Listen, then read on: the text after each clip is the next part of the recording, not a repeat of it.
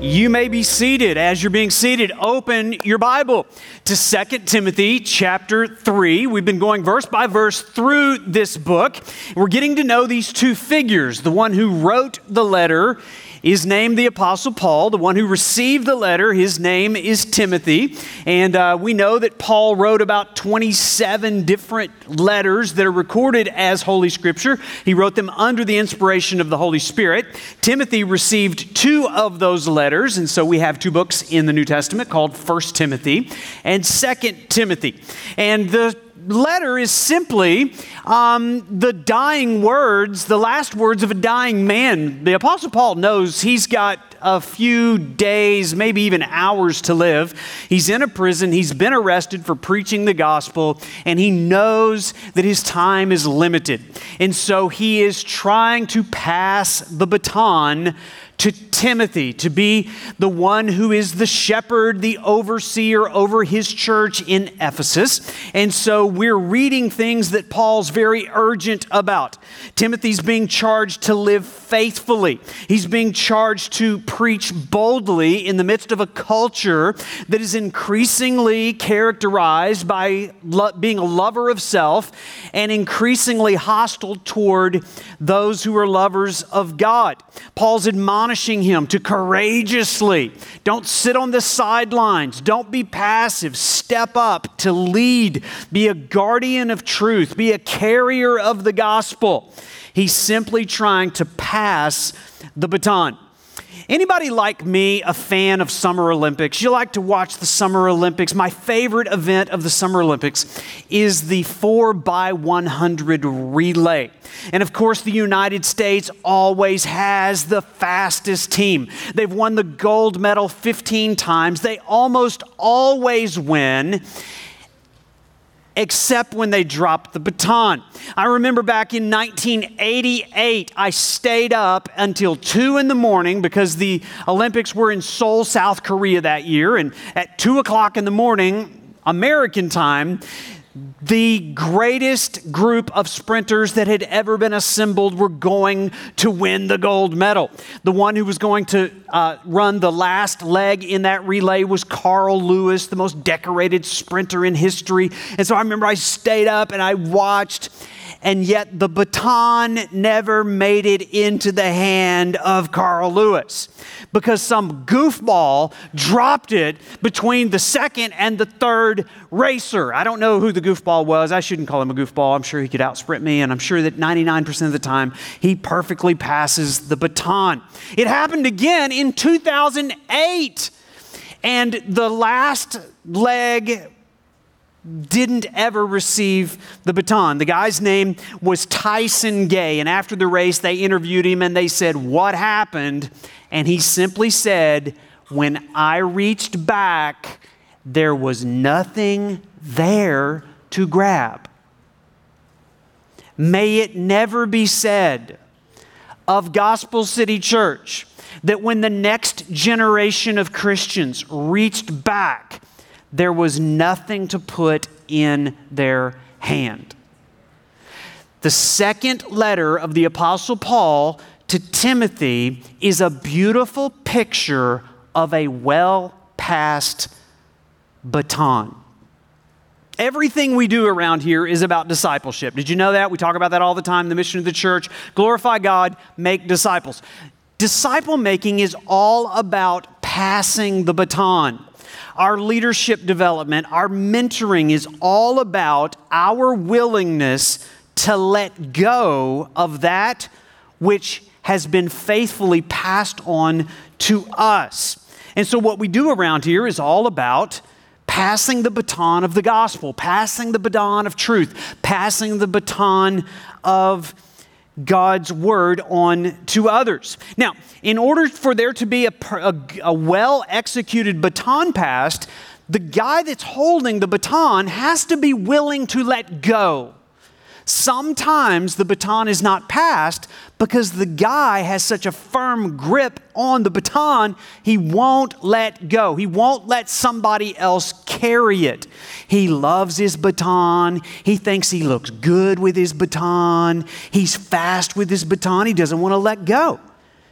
and yet there's an open hand waiting to receive it. Sometimes the baton doesn't get passed because the guy in front won't stick out his hand. He doesn't want to receive it.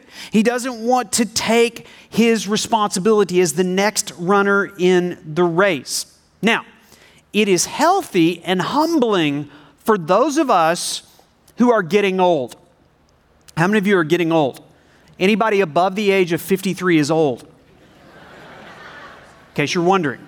You know why I chose that, right? I'm 53. Next month, I will be old as I celebrate another birthday. So, those of us that are getting old need to be need to have a, a, a very humble look at how much time we have left. Because the truth is that one day death is going to pry the baton out of your hand. Who's going to carry it when you're gone? That's what we talk about when we talk about making disciples. And I'm sure that you, you know this. The Christian life is not a sprint. Did you know that? And of course, you think, well, of course it's not a sprint, it's a marathon. No, it's not a marathon, it's a relay because we've only got a limited amount of time to run our leg of the race until we pass on that which someone has passed to us so that the gospel can advance, the kingdom of God can be known. So there ought to be a continual question in your mind who's next? Who's going to carry the baton after you. Now, if you are under the age of 53 or you're just part of the younger generation, actually, the truth is we're all passing the baton and we're all grabbing the baton at every moment of our lives. We're just running our leg. Now, as we get into this portion of scripture that we're about to read here together, let me just bring you into the pastor's mind here for a few minutes because I really wrestled, really about how to apply this. I, I wondered, like, anytime you're reading the, the two books that Paul wrote to Timothy, you can either uh, make application um, for the Pauls in the room, those, those who have the baton, those who have been faithful, those who have been uh, guardians of the faith. You're an older person, you're running out of time, I, you can either apply like, okay, let's apply this as if we're the, the Pauls in the room, or you can apply it as if you are the Timothys. Now, if I was preaching to a group of people that are younger than me, I would preach this and apply this as if you're all Timothy. If, if you're a student, you know who you are. You're, you're, you're the next generation, right? You're, you're too cool for school, and, and you think we're all old because, you know, anybody over 19 is old to you. And um, so, so I would, if I was just doing a youth group message or a young adult message, man, I would, I would apply this as if you're all um, Timothy's. But I'm looking around, I see some gray hair in the room. And I see some people that feel old, even if you're not that old, right? And, and uh, th- and if I was just doing this to a group of people that were older, I would apply this as if you're all Paul's. This creates a dilemma for me because you've all shown up in the same room at the same time.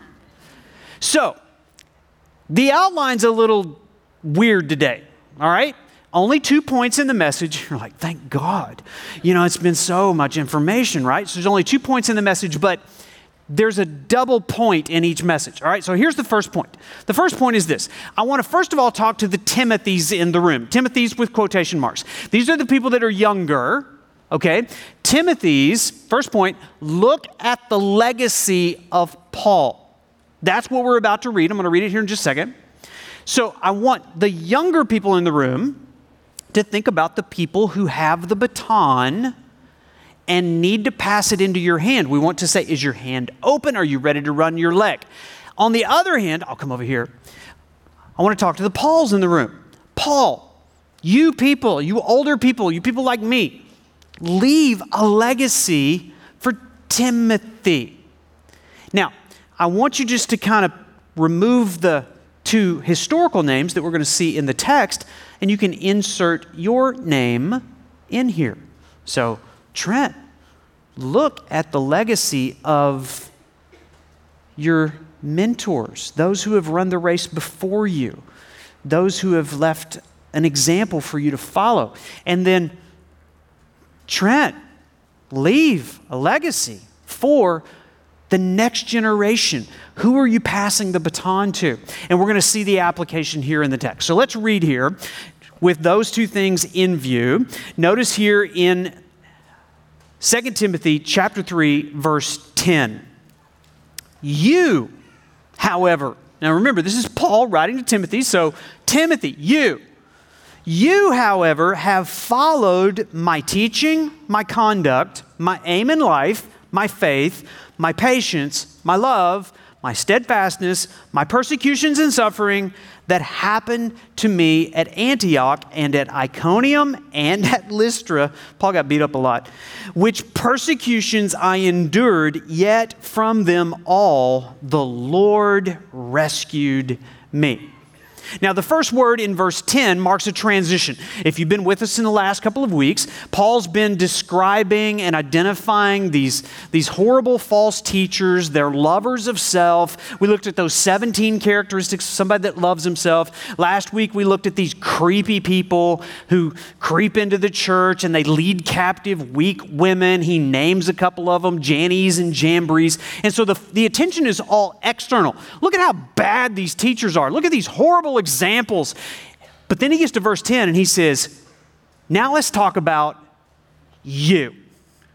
Get your eyes off the false teachers. Get your eyes off everything you could complain about.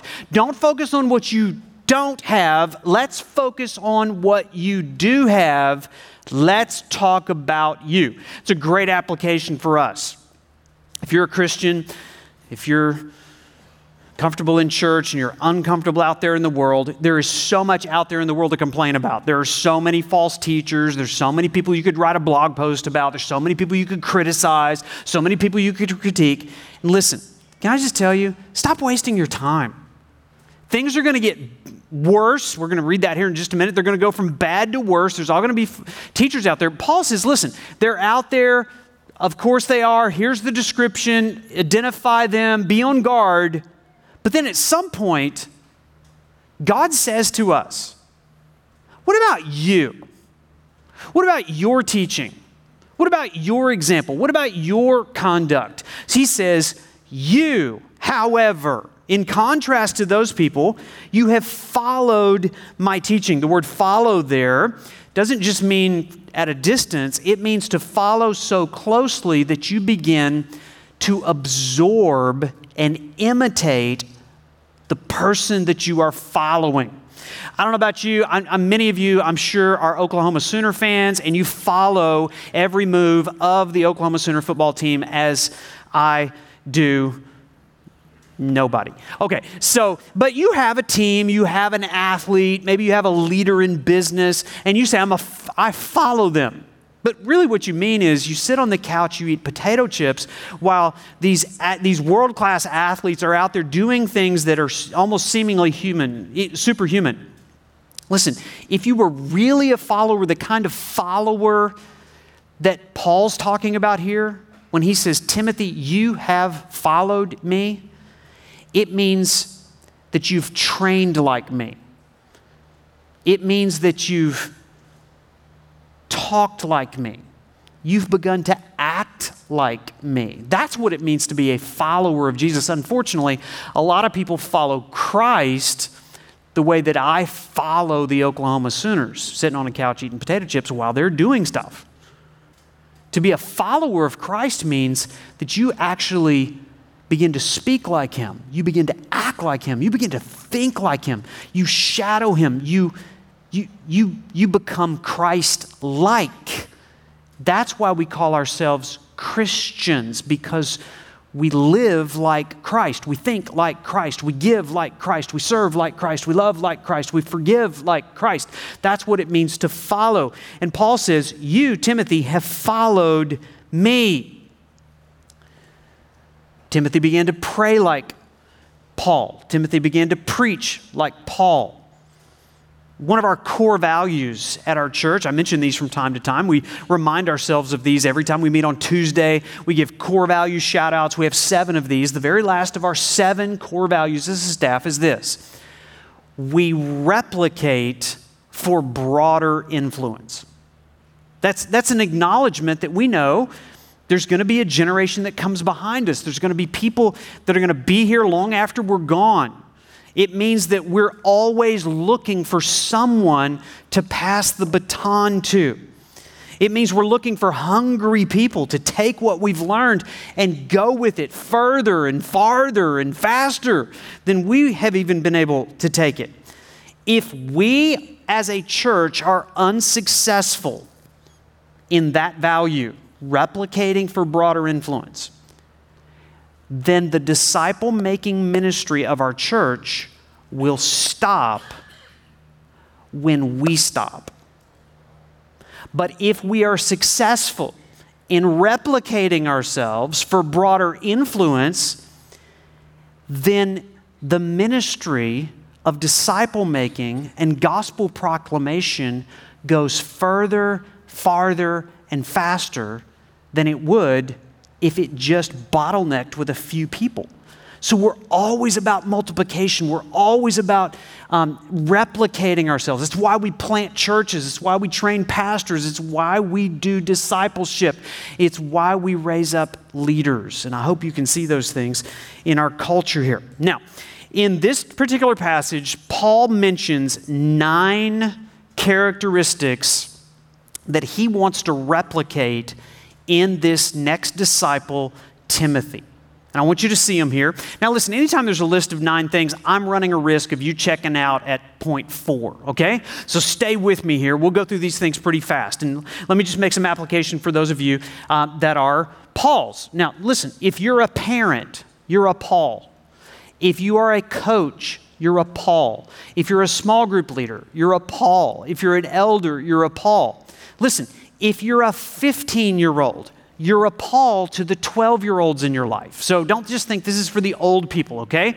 And understand this that everybody's following someone. We even call those people on your social media accounts followers. These are the influencers. Paul wanted to be the influencer that would replicate qualities of godliness in Timothy. And it's a legacy. And let me just say something about a legacy here. I know many of you did not have great examples to follow. Maybe you grew up in a broken home. Maybe you had an absent father. Maybe you had just, a, maybe you look at what, you, you didn't see anybody passing good things to you. The only thing you got past was maybe an example of addiction or laziness or irresponsibility. And you're like, man, I was grabbing for something. There just wasn't anything there to grab. Let me just say this Nobody gets to choose their heritage. God chose that. You were born in the family that you were born into, you were born in the time that you were born. Nobody gets to choose their heritage, but everybody gets to choose their legacy. What you will pass on is your responsibility. You can't blame the person who ran the leg before you for not passing on a legacy of godliness to the ones who will come after you.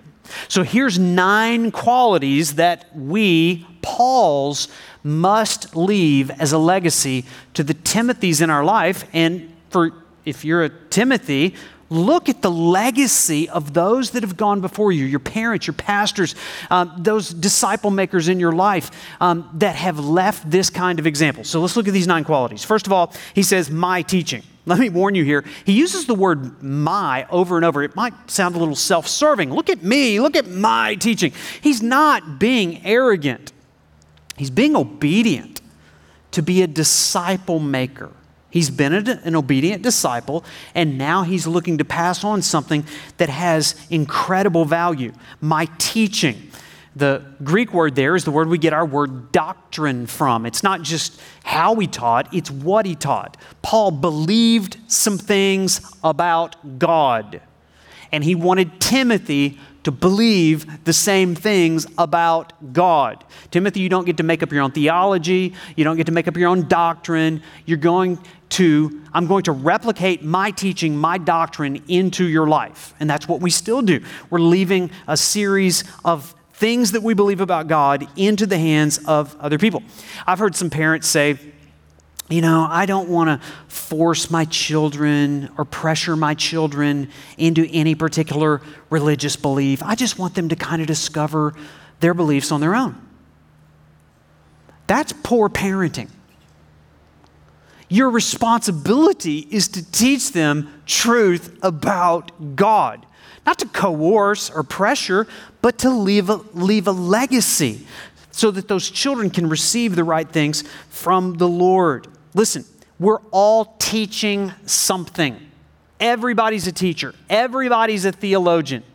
Those that come after you are going to learn about God from you. Every time you complain, those who come after you are learning about God. Every time you pray, those who come after you are learning about God. Every time you spend or give money, those who follow you are learning what you believe, what your doctrine of money is, what your doctrine of forgiveness is, what your doctrine of Christ is. We're all teachers. Can you say to those that are following you, follow my teaching? Here's the second thing my conduct. I'm so glad that followed teaching, right? Because teaching and conduct go together. Uh, what you believe means nothing if it doesn't impact your conduct. Paul said, Don't just listen to me teach, watch how I live. If your conduct doesn't match your teaching, those who follow you will just say, You've left a legacy of hypocrisy. That's what you've left. And so you don't want to leave that. Character still counts. It doesn't, it doesn't matter what you say. If your character of life doesn't back it up, then nobody's going to replicate you. And you should not follow someone whose conduct is different than their teaching. Character is what validates the teaching. There's so many people out there whose giftedness to teach is so much stronger than the character of their life to support the teaching.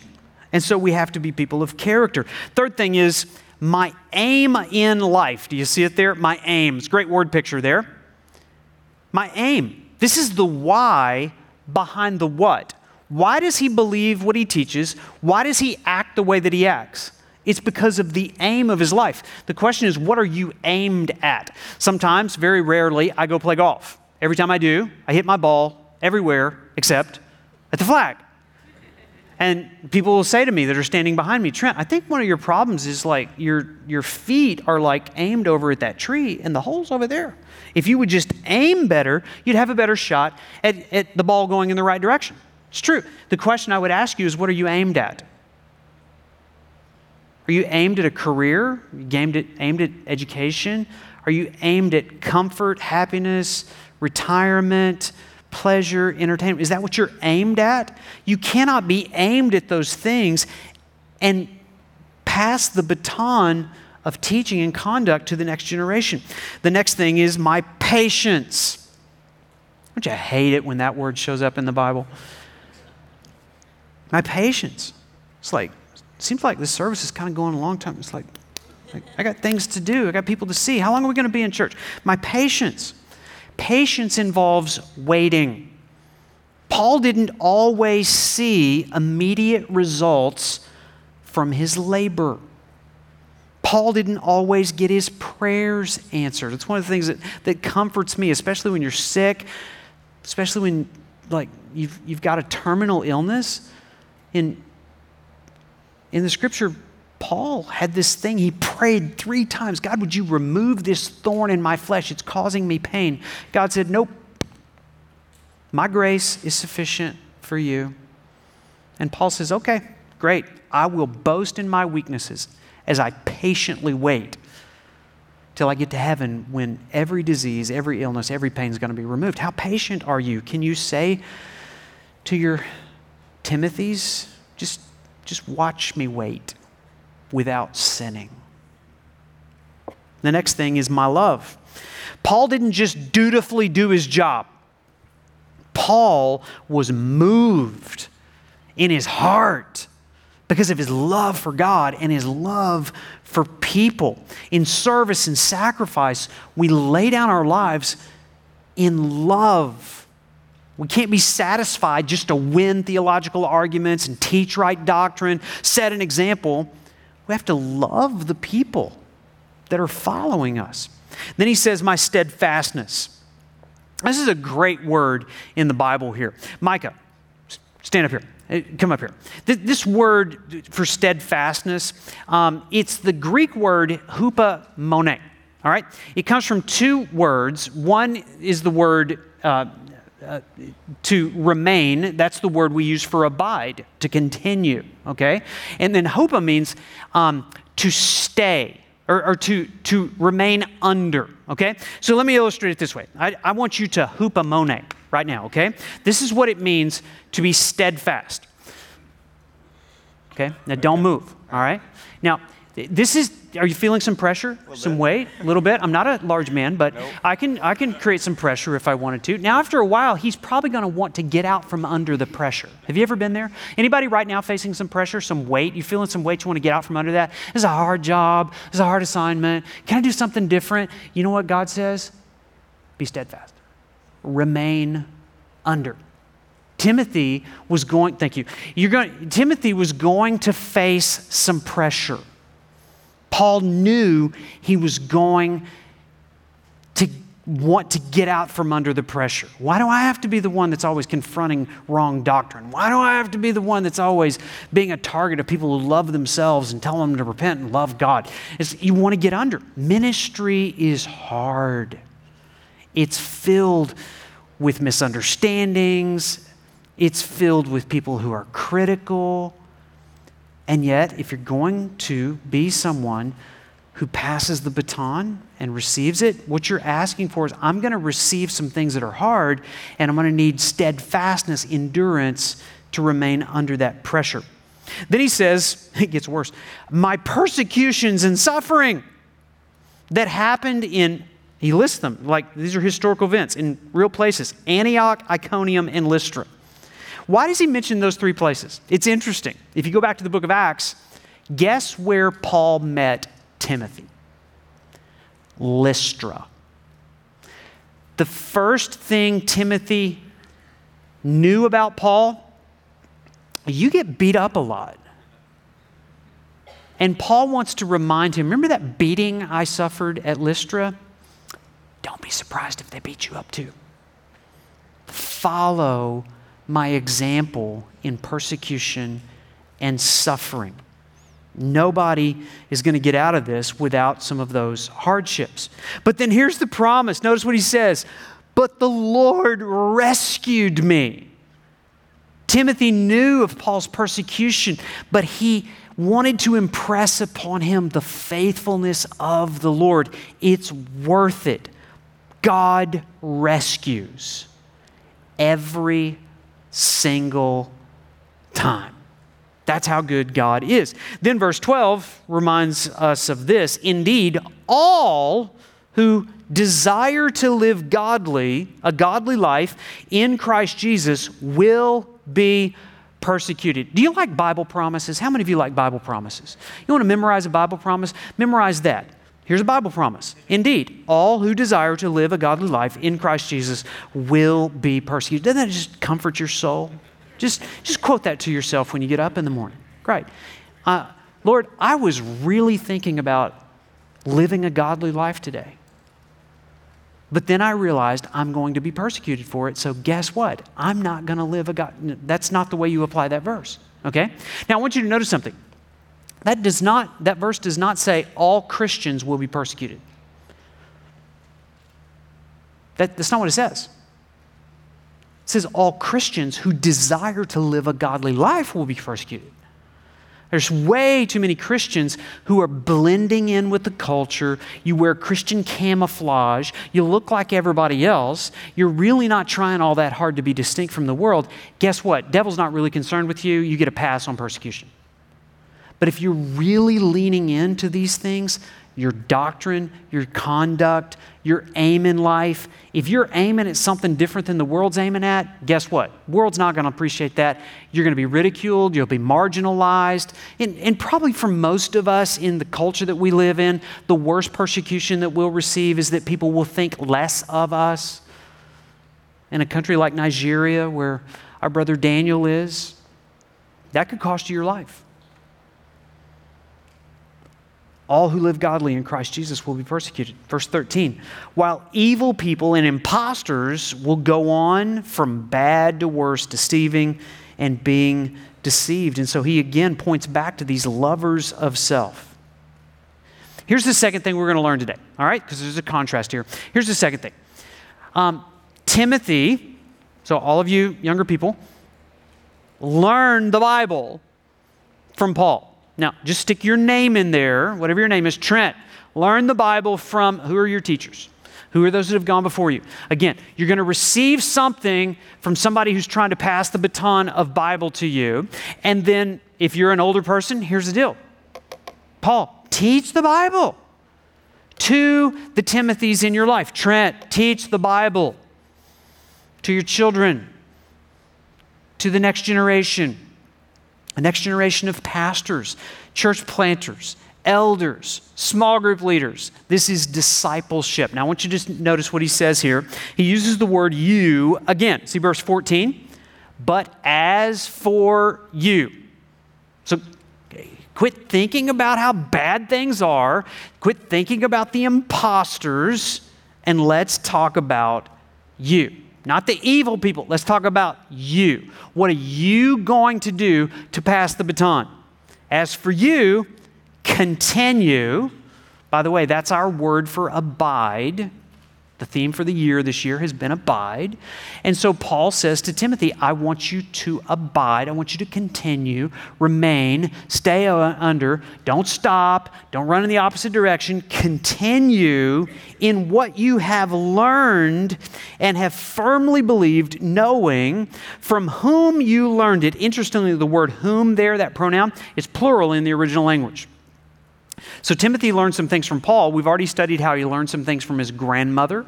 He learned some things from his mother. He had other teachers in his life, and he wants him to continue to learn and to be firmly established, knowing from whom you've learned it. From verse 15, it says, and how from childhood you have been acquainted with the sacred writings, which are able to make you wise for salvation through faith in Christ Jesus. Man, those are some powerful words. These are foundational words. If you are somebody of the next generation, and you've got your hand out here, what you are looking for is someone who will give you something that will make you wise to salvation. Not just to become a Christian, not just to be made right with God, but to live your life pleasing to God. So he's focused on the future. He wants him to take the baton. And he mentions the word learned here. He mentions it twice. Let, us talk about learning. Are you a learner? Do you like to learn? Do you know learning is a spiritual discipline that never stops? Learning is essential to salvation. N- nobody is born with the knowledge of salvation. You have to acquire the wisdom to be saved. And the, it's really simple. It's re- you just have to admit you're not sufficient to be made right with God. Um, I just I need to learn. I'm a dirty, rotten sinner. God has grace and love and acceptance for all those who will admit that and repent and make their aim of life Jesus Christ. That you have to learn that. You, you have to learn, learning is a lifelong posture of all those who desire to live godly lives. Learning is essential to growing in godliness. Godliness is a learned behavior. You don't just wake up and like, I'm going to be godly today. I don't even know how to be godly today. Where am I going to learn that? I better find a Paul. I better read my Bible. I better find out some things I have to learn about being godly. Learning is fuel for worship and obedience. Listen, the end game of learning is not acquiring information. The end game of learning is transformation. If all you do when you learn is increase your knowledge, you will become a hard hearted, religious, Bible fathead with a Pharisaical attitude toward people who didn't learn as much as you. That is such a threat to the church because we love to learn. But if it, if it just lodges in the head and never gets to the heart, if it never produces worship, then you haven't learned the right thing yet. We learn to be humble and respond in worship. And notice it says, You learned these things from childhood. Don't you love that? How many of you are volunteers in Gospel City Kids? Raise your hand if you're a volunteer in Gospel City Kids. Look at these people. These people are people who understand those children need some Pauls in their life. How many of you are volunteers in Gospel City Students? Youth ministry, middle school, high school, great, and young adults. Um, I had a great opportunity um, on Friday night. So, uh, Tyler Holder is our director of young adults, and he started the summer series uh, for our young adults, and I got invited. I'm teaching that next Friday night. And so um, I'm in there and I'm looking around the room. I walked into the room and I immediately felt old. Because I'm looking at the kids, I'm like, when we started the church, you were five and now you're 18. And it was so cool to see these kids, these Timothys walking in there, and all they wanted to do is learn how to study their Bible. I'm like, yes. We are passing some batons and their hand, they got their hand out like that. Listen, if we've got a next generation, I've, I've had these people stand in church for, do you know how many young people we have in our church? There's people in our church that are doing this. How many people are doing this? Paul, teach the Bible to the Timothys. We've got a responsibility.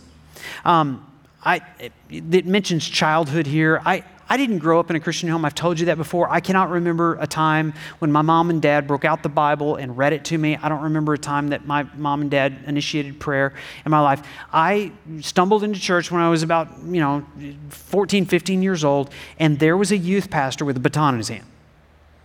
And he would just simply say, Open your Bible, and he would lead us through about an hour of discussion on what it was. And I, the more I heard that, the more my hand got open. And, and then I, I went off to a seminary where there were people standing there doing this, and then there's books to read. And, and, I, and the, in the process, I got old. And at some point, uh, like this week, I was thinking about it.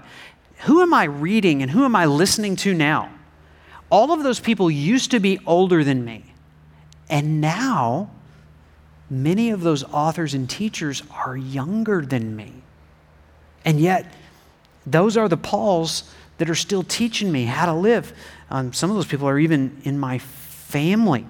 Um, and he mentions here the sacred writings. That's why we use the word Bible here. Do you see the word sacred writings? What's he talking about? From childhood, you've been acquainted with the sacred writings. Are you familiar, acquainted with the sacred writings? What is he talking about?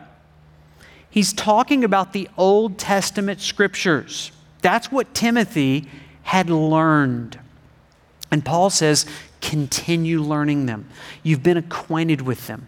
And now that you've learned them, the baton's going to be in your hand, and you're going to need to pass it off to somebody else one day. I remember the first time I went to Israel about five, six years ago. Went with a group of pastors, and, and we were going to these different historic sites, and, and the tour guide was telling us, Oh, you remember in the Old Testament, you know, in Second Kings chapter 17 where there was this great event. And you remember the prophet, and they'd name some prophet. And I'm like, I'm so embarrassed right now. I'm a pastor of a church. I have no idea what you're talking about. I don't know that story.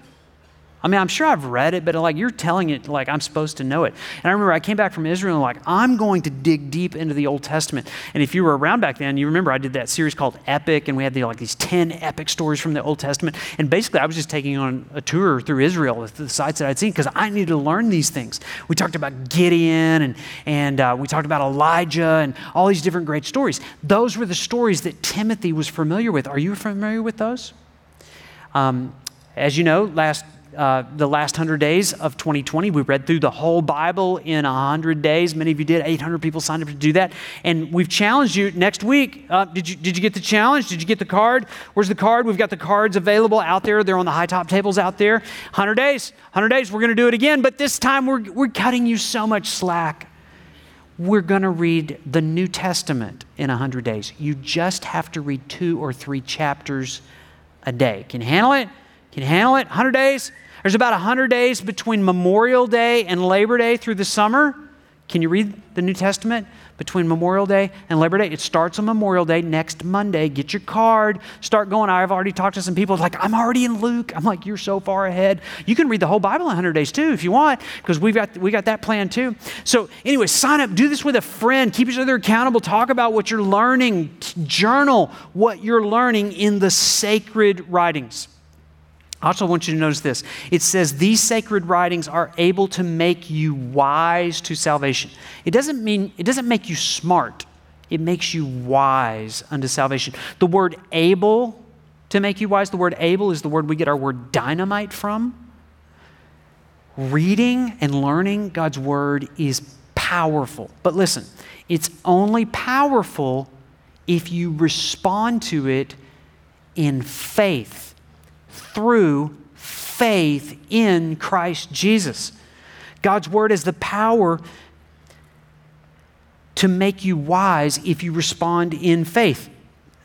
Other, if you don't respond in faith, the Bible just makes you a fathead. So, so listen, let me, let me share with you where we're going in the next uh, three or four weeks, okay? We're going to keep going through 2 Timothy here, and we're, we're going kind of slow, but it's so rich.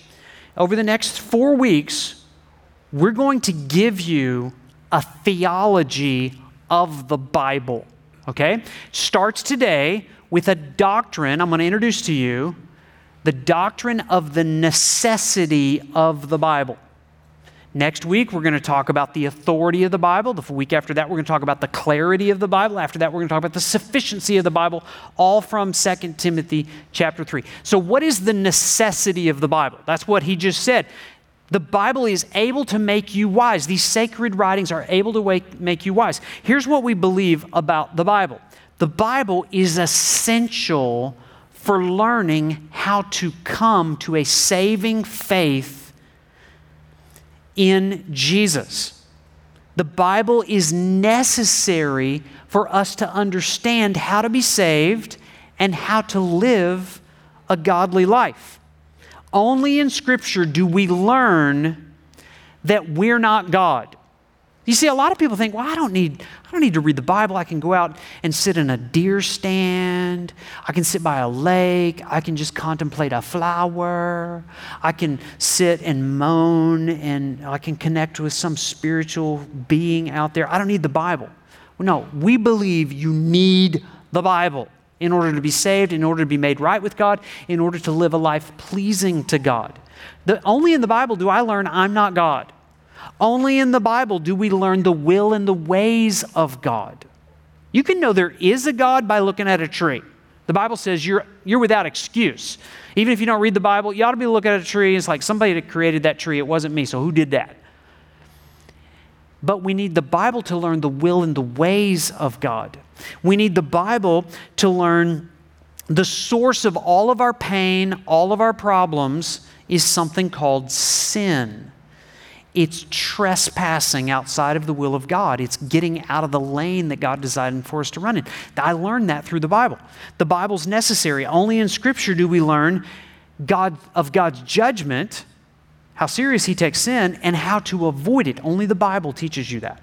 Only in the Bible do we learn the good news of forgiveness of sin through the cross of Jesus Christ. Only in the Bible do we learn of the person and the work of Jesus Christ. Only in Scripture do we learn that we are justified by grace alone, through faith alone in Christ alone. Only in Scripture do we learn that we have hope of the soon return of Jesus Christ, where He will make all things new.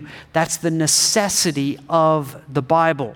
The Scriptures are able to make you wise unto salvation through faith in Christ Jesus our Lord. Now, I want everybody to stand up. Close your Bible, stand up.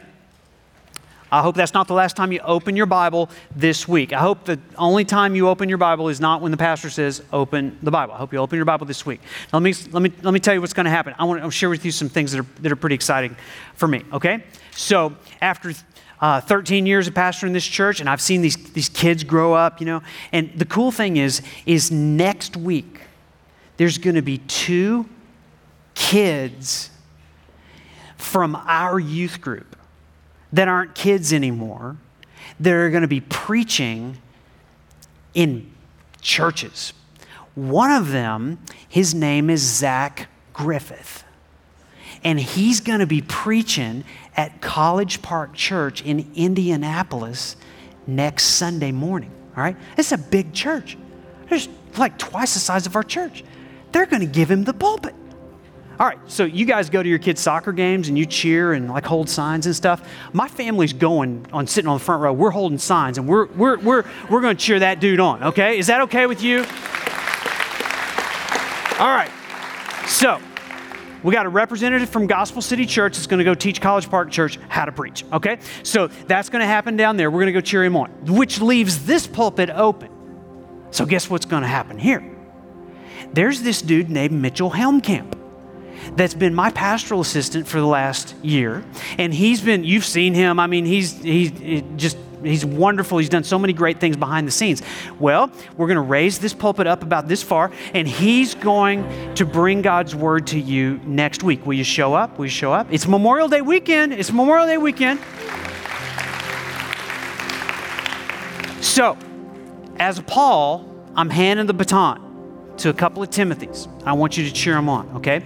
Now, you have to know, like next week, it's, it's, Zach's preaching in Indianapolis. It's the Indy 500. Nobody goes to church that weekend in Indianapolis. So they're giving Zach the pulpit, all right? So Mitch has, has got the pulpit here. So that's cool. All right, now listen, I want, to sh- I want to challenge you with one more thing. I've challenged you with 100 days between Memorial Day and Labor Day.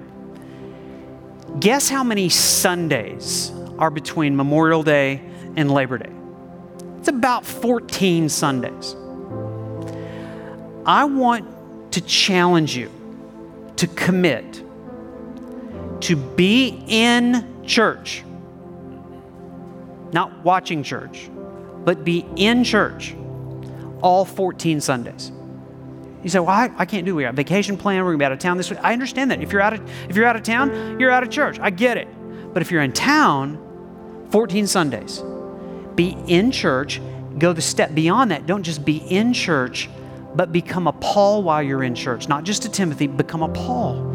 We still have openings available in Gospel City Kids. We need to fill those things. We still have openings for, for Backyard Bible Bash. It's an opportunity to be a Paul to, to little Timothy who needs to learn the Bible, okay? And so we're all Pauls, we're all Timothys. We all have something to teach, we all have something to learn. Let's embrace the challenge. There's people that are watching us. If you're a parent, you know that when your children turn into teenagers, they stop listening to you. How many of you have discovered this phenomenon? But they never stop watching you. And they're watching to see is this gospel thing really all it's cracked up to be? I mean, is it important enough for you to actually be in church? Is it important enough for you to actually teach somebody, to serve, to create an environment where we're passing the baton to the next generation? I want us to pray together. Father, thank you for those that were faithful to go before us. Thank you for those that ran the leg in the race before us. And God, I pray that our hands would always be open, ready to receive that which is able to make us wise to salvation through faith in Christ Jesus our Lord. And there's some here today that need to take their first step in opening their hand by faith to receive the gospel, the truth that we are sinners in need of a Savior, that Christ is the one you sent to save. I pray for those that need to believe that for the very first time, to receive the gospel. And God, I pray that you would make us continually into a church that replicates ourselves, understanding that our time is limited. One day death's going to pry the baton out of our hand. And I pray that there would be a multitude of those that be ready to take the baton from us, all for your glory. You've been so good to us. Remind us of that even as we sing. In Jesus' name, amen.